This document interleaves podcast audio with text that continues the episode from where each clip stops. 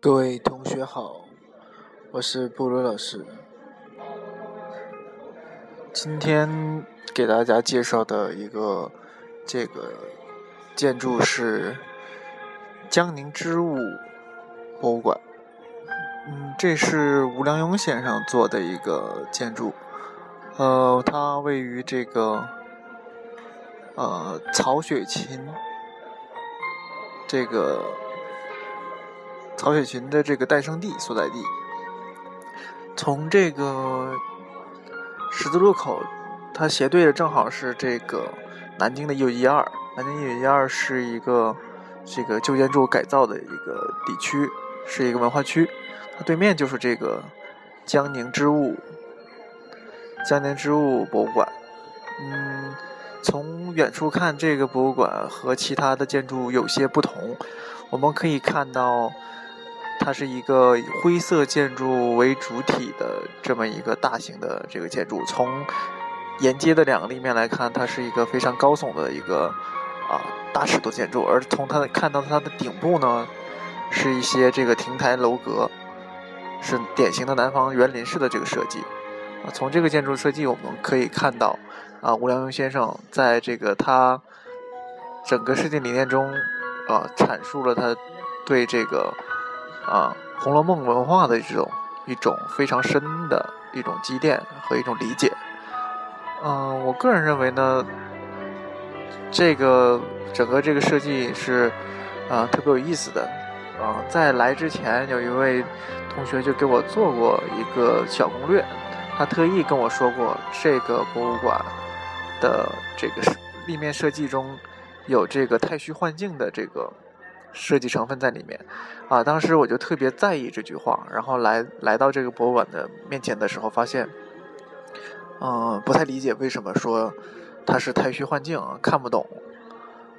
啊，到底是什么意思呢？我也没理解。然后进到了博物馆之后，然后我们就是看了一下整个《红楼梦》的介绍以及这个曹雪芹的这种介绍之后，在这个里面博物馆内看到了一幅画啊。这幅画就是这个呃太虚幻境的一个介绍，就是说下面是一片非常迷雾、云雾缭绕的一片这个云云的这种幻境，而是而云的幻境上方笼罩的就是这个一排排的亭亭阁亭台楼榭。啊，给我这种感觉，突然间感觉这个这种这幅画在我们刚才的这个。整个浏览中好像在哪里似曾相识，然后忽然间感觉到，好像这个理念就是从这幅画里形成的。然后我又从博物馆出来之后，再仔细观看了一下，啊，大概理解了一下。虽然这并不是整个设计的这个最主要的一个部分，那可能只是吴良镛吴良镛先生在做整个设计的时候其中的一小部分。啊，灰色在整个颜色色系里面属于是退后的颜色，退后色给我们的感觉就是淡化、虚化。啊，我想这个做了这么大体量的一个建筑，下面全部用了灰色和玻璃，它务必是要表现出一个非常虚的这种空间和虚的这种变化。啊，如果是说抽象出来这句话的话，我感觉它就是一个云。云雾抽象出来的一个建筑体量，所以再来看这个建筑的时候，我会发现，